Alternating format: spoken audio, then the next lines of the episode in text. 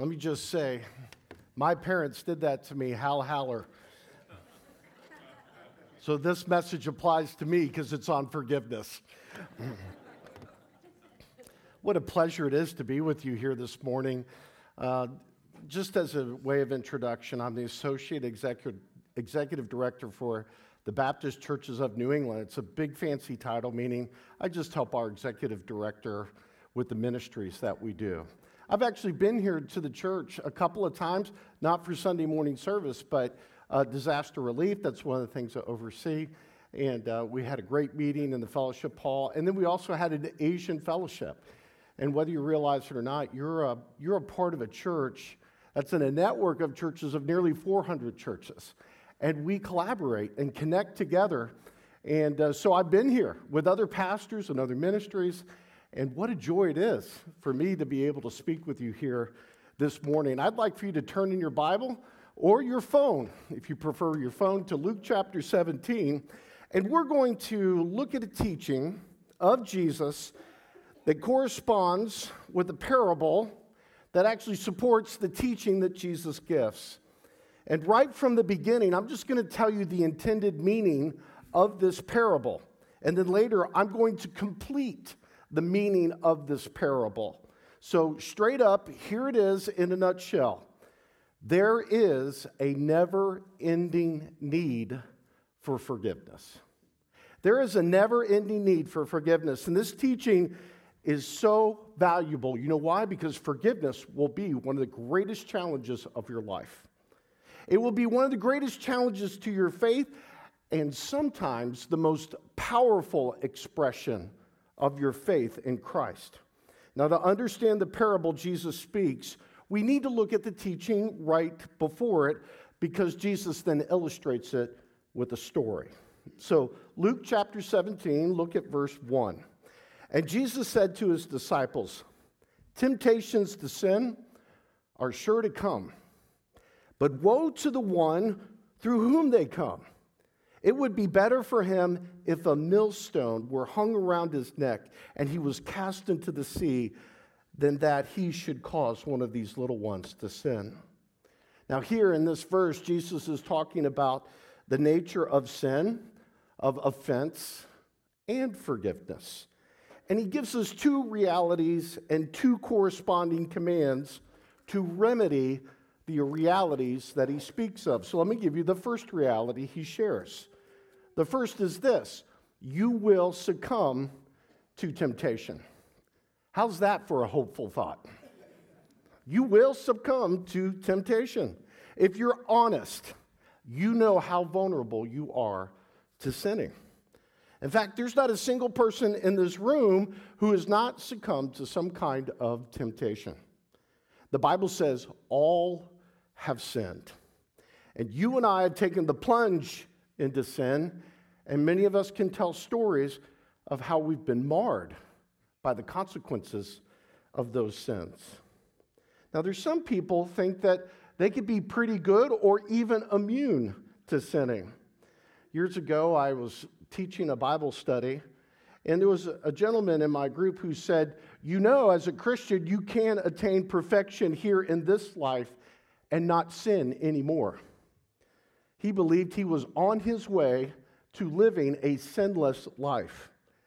And I told him, I said, "Now, I want you to understand that God does demand holiness from us, but at times, you are going to sin. You're never going to arrive at perfection until one day you get to heaven. But if you sin, I just want to tell you, confess your sin to God." And he would just go round and round with me, just arguing this point for months, that somehow or another, by telling him this reality, that I was somehow compromising the truth. Well, later that year, he ended up cheating on his wife. Folks, anyone who says that they don't sin or that they're not going to sin in the future is just setting themselves up for a big fall. You know, First John one ten says this: "If we claim we have not sinned, you are calling God a liar and showing that his word has no place in your life." So you must walk in humility knowing that at any moment you are vulnerable to sin. So be careful. The temptations are coming. So guard your heart and mind and don't fall to temptation. That's why Jesus says we must pay attention. And in light of our propensity to sin, here's what Jesus says. Don't let your sin become a stumbling block to others. You see, your sin doesn't just impact you, it impacts the people around you. Sharon and I, this week, we watched a, a documentary on this man who found a way to steal bourbon from this, from this company he was working from. And uh, he ended up sort of selling it on the black market. Anyways, he gets caught, and you can hear his story as he's weeping about not just the consequences on his life, but his wife ends up getting indicted, even though she didn't have any part of it. His kids are weeping because of their father going to jail, and the whole family is a wreck. Our sins don't just impact us, they impact the people around us. If, if you were in a family, if you grew up in a family where your parent was an alcoholic, you understand what I'm talking about. So Jesus gives this clear warning. Be careful. Live holy. Walk in the Spirit and not in the flesh, because sin has ravishing outcomes. Look at verse three. Pay attention to yourselves. If your brother sins, rebuke him. And if he repents, forgive him. And if he sins against you seven times in the day and turns to you seven times saying, I repent, you must forgive him.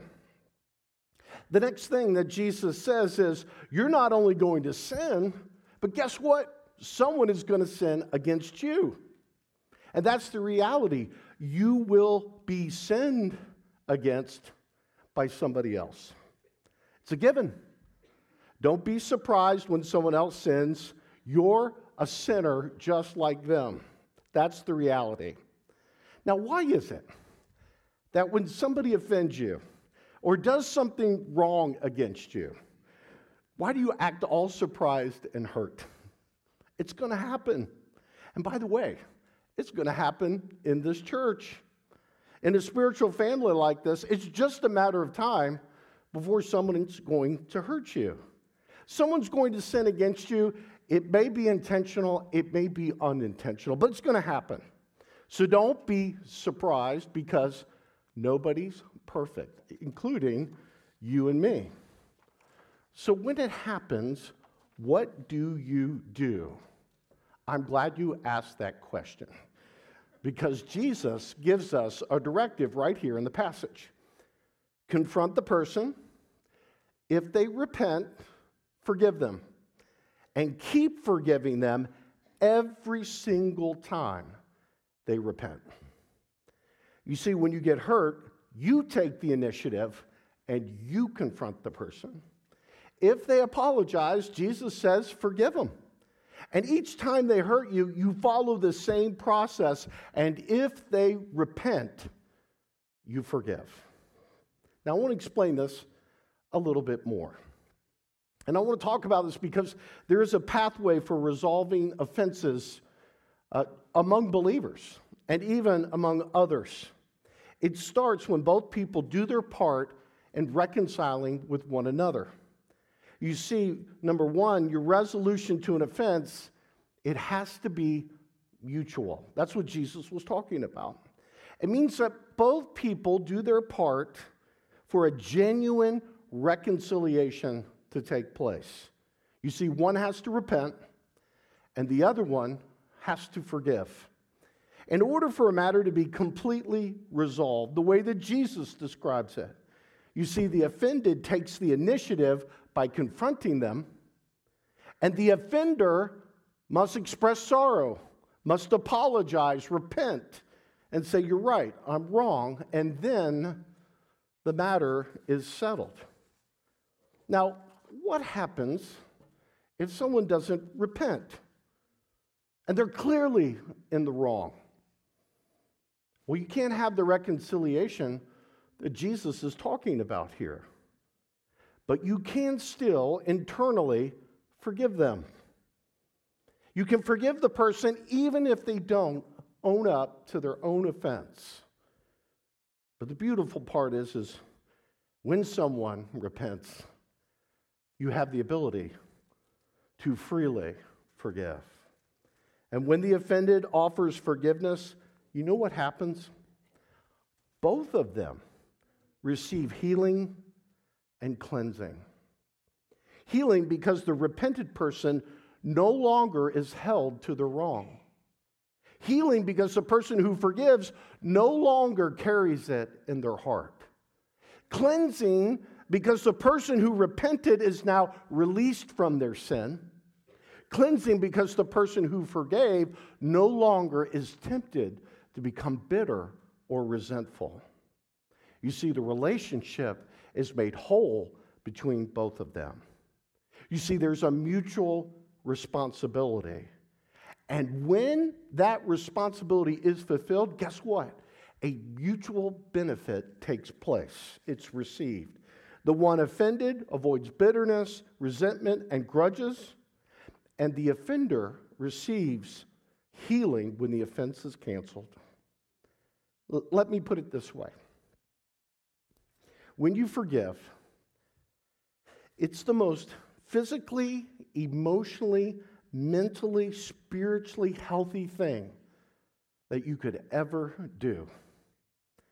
It frees, it cleanses, it heals, and connects. Now, if forgiveness is that powerful, then how should we forgive? I want you to look again at this passage.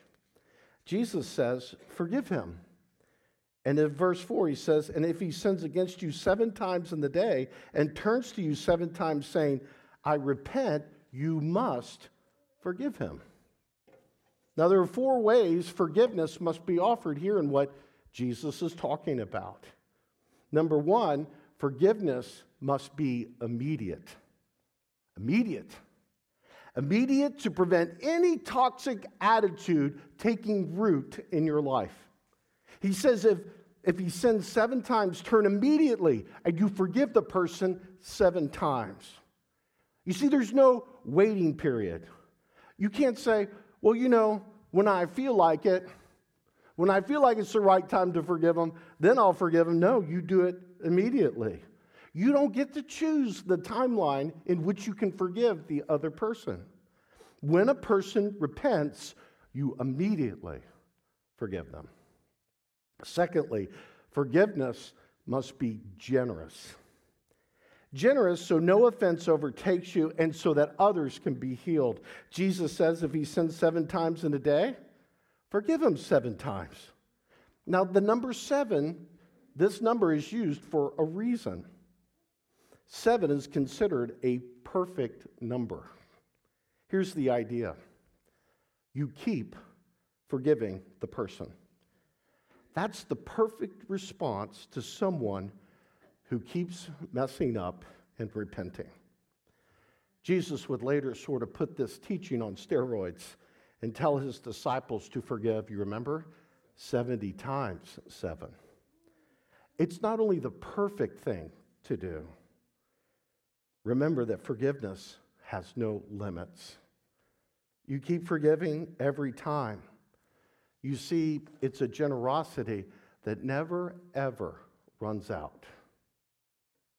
If you forgive immediately and often, I promise a root of bitterness and resentment will never, ever take root in your heart. The third is, is that forgiveness must be urgent. Jesus says you must forgive him. You see, there's a real seriousness about what Jesus is saying. There's no wiggle room to pursue anything else. The urgency to forgive, believe it or not, is tied to Christ's mission. Jesus said that the world would come to know him when his people, the church, are one, perfectly unified and together. Lost people without Christ will be attracted to a community that loves and forgives. Not a community that's perfect, but one that is reconciled.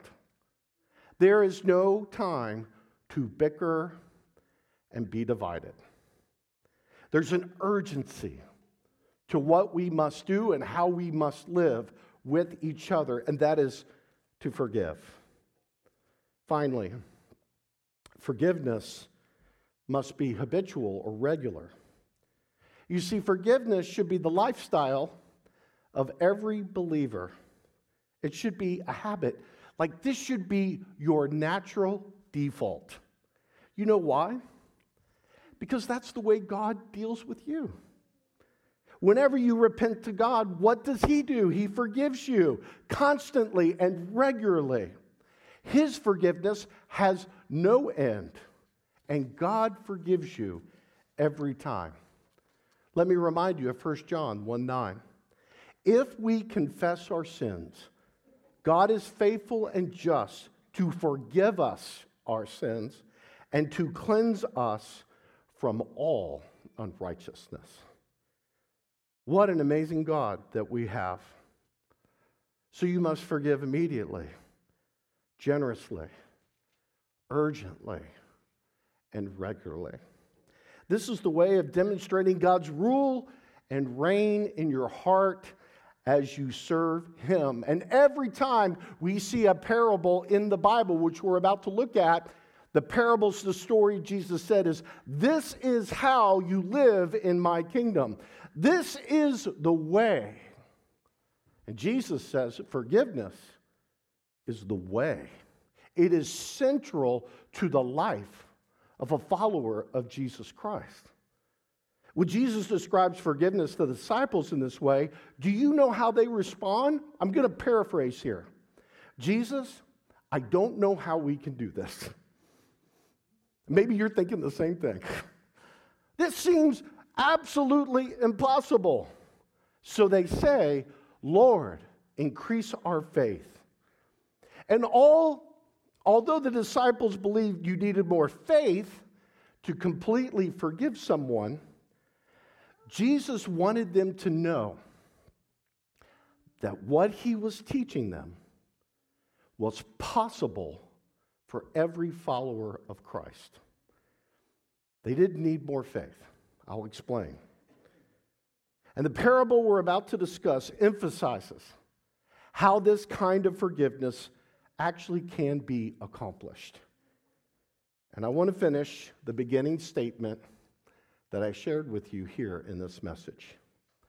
There is a never-ending need for forgiveness, and it is accomplished through humility. You don't need more faith, you just need to be humble. When Jesus spoke this teaching about forgiveness in verse five, the disciples said, Lord, increase our faith. Disciples heard the teaching on forgiveness and said, I don't think anybody can do that, especially us. And so they say, Lord, increase our faith. But the better statement would have been, Lord, increase our humility. I'm going to explain this statement in just a moment. Just hang on to this idea. Now, Jesus doesn't immediately say, wrong answer, disciples, you're getting it totally wrong. Forgiveness takes humility. He doesn't say that. But since they bring up faith, Jesus pauses and speaks about what faith really can do. And in verse six, He says, if you had faith like the grain of a mustard seed, you could say to this mulberry tree, be uprooted and planted in the sea, and it would obey you. And then He says, anything is possible when your faith is applied. And then He illustrates the teaching on forgiveness. It's like this little minor distraction. It's a good little teaching, but now He's coming back to what He originally talked about in the parable of the humble, obedient servant. Verse seven. Will any of you who has a servant plowing or keeping sheep say to him when he has come in from the field, come at once and recline at the table? Now, I think most of us here in the room can answer this question. I mean, the implied answer is no. The servant still has responsibilities. He has a job to do. He's not just paid to sit down, take a nap, or take a break whenever he wants, which, by the way, is a job I would love to have. You could pay me to sleep. That would be awesome. But no, That, that's not what a servant does. Look at verse eight. Will he not rather say to him, prepare supper for me and dress properly and serve me while I eat and drink, and afterward you will eat and drink? He just kind of lays out the job description. Fix me food, get me dressed, and serve me dinner. I'm the priority because that's what you're supposed to do. You're not doing me a favor because I'm paying you to do this. And I think most people would understand this response as well. Well, yeah, the master's needs come first because he's paying him to do that. And then he says, after you take care of the master, then you can take care of yourself. That's how it works. That's how it worked two thousand years ago. And actually, that's how it works today. Now notice what Jesus says in verse nine. Does he thank the servant because he did what was commanded? Probably not. I mean, what kind of question is that? It's really a rhetorical question. No, I mean, the servant is only fulfilling his obligations. That's the expectation. Now, if you go over and above and do more than what's expected, then perhaps maybe you get a thank you or maybe a bonus for exceeding expectation. But doing your job doesn't merit a thank you, because you're doing exactly what you're expected to do. Now, Jesus then gives a powerful conclusion to the parable, verse ten. So you also, when you have done all that you were commanded, say, we are unworthy servants. We have only done what was our duty. Now, here is what Jesus is saying. There's no trophy, no special recognition from your master when you forgive others. He expects that in humility, as an unworthy servant, that you will do what your master expects of you. And here it is, to forgive others. It doesn't take more faith. It doesn't take more effort. It doesn't take more courage or fill in the blank. You know what it takes? It takes humility. You simply obey your master Jesus and do what he asks you to do. And you know what it is? Forgive. Now, as we close, I want to just give you two points of application. I want you to remember these two points. The first one is this. Forgiving others is simply what you do in service to others. Forgiveness is your way of life. When a brother or sister repents, you forgive immediately, generously, without delay, and regularly. You're, need to get, you're going to need to forgive in this way, because one day you're going to need this kind of forgiveness in the future. You will sin against someone, and you're going to need that person to forgive you. Humility is shown when you offer and you ask for forgiveness. Humility is really shown when you can do that. You see, this is not a choice. It is your duty. This is your expectation. Secondly, your devotion to Jesus as your master is proven in the matter of forgiveness. Now, I get it. Forgiving others can be extremely difficult, painful, and tiring at times. I mean, you'll struggle and wrestle with pride as you'd rather punish that person than forgive them. But with unforgiveness comes bitterness and wrath and anger and resentment and rage and a host of all other toxic attitudes and behaviors. You don't want those poisonous aspects in your life. So in humility and in obedience to your master, you forgive. And when you forgive, you most resemble Jesus, who has also forgiven you and keeps forgiving you. And when you choose to forgive, you are demonstrating your commitment and devotion to Jesus. And when you forgive, it does a couple of things.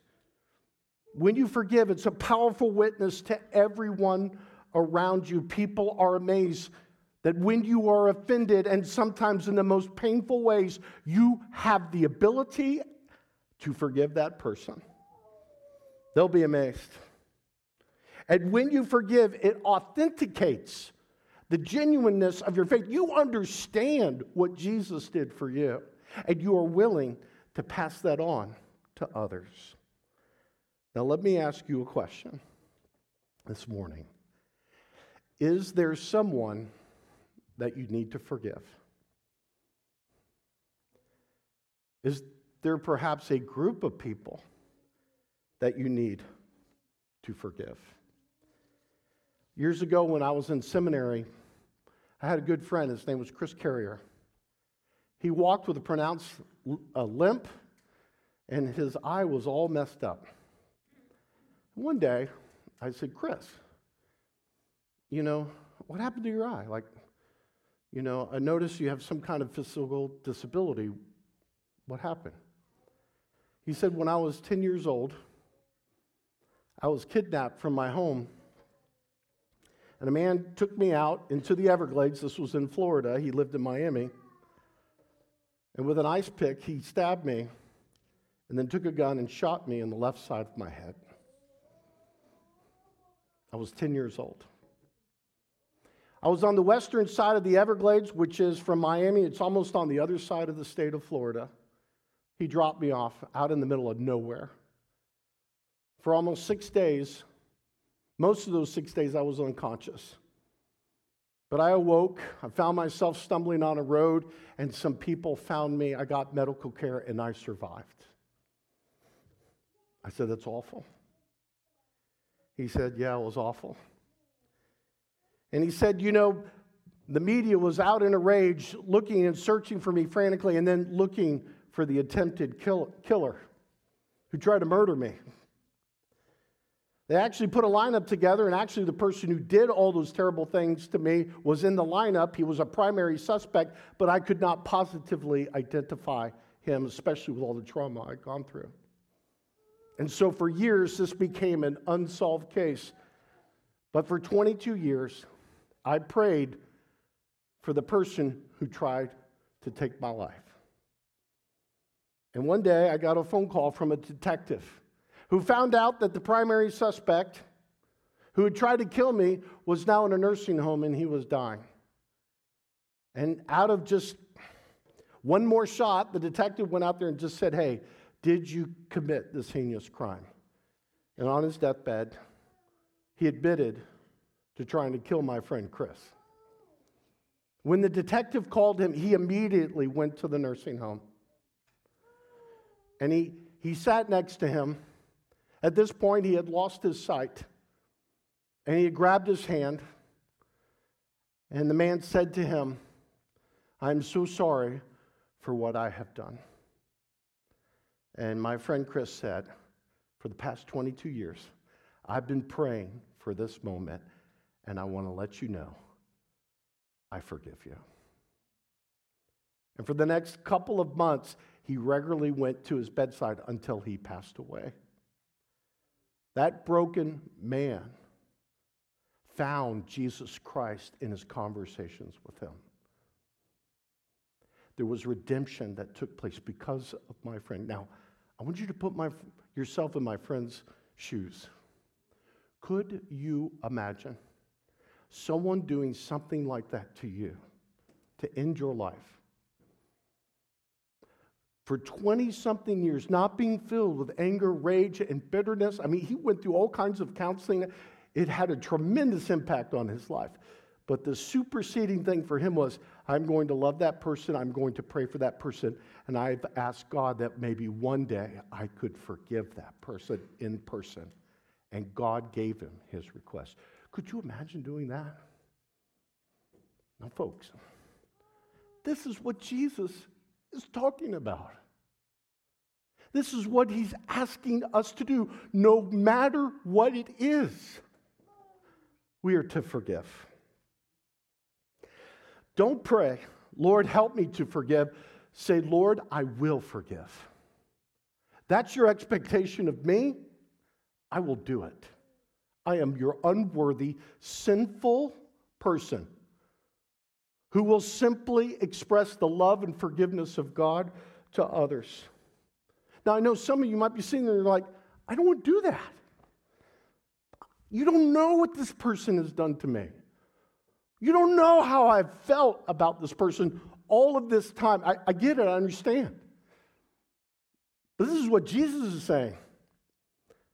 And this is what he expects from you and me who follow Christ and proclaim him. We must forgive. If you decide that you will forgive, you will be liberated from the poisonous aspect of unforgiveness. And you know what God will do?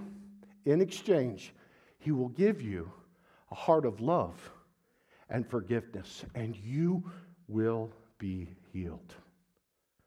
Some of you need to walk out of this room healed. Some of you need to let this garbage go and make a decision, as your Master Jesus has told you to do, to forgive that person. Now, if you're here this morning and you want to make that decision, I want to lead you in a prayer. You don't have to bow your head. You don't even have to close your eyes. You can just say something like this to God in your mind. Lord, I humble myself. I humble myself before you and before the other person. Help me to let go of my pride. And as your servant, I will do what you expect me to do. I promise to forgive. Let's pray together. As our heads are bowed and our eyes are closed, I want to give you a moment here to make a few decisions. Perhaps you're, you're here this morning, you have never received the love and the forgiveness of God. Today's your day. As we heard earlier in the testimony, someone stepped into heaven. You have that opportunity to step into heaven. You can say, Jesus Christ, forgive me of my sin. You have a debt of sin that needs to be forgiven and canceled. Say, Christ, I trust you. I put my faith in you. A simple confession of faith can wipe away your sin debt. And you can come into a relationship with him now and for all of eternity.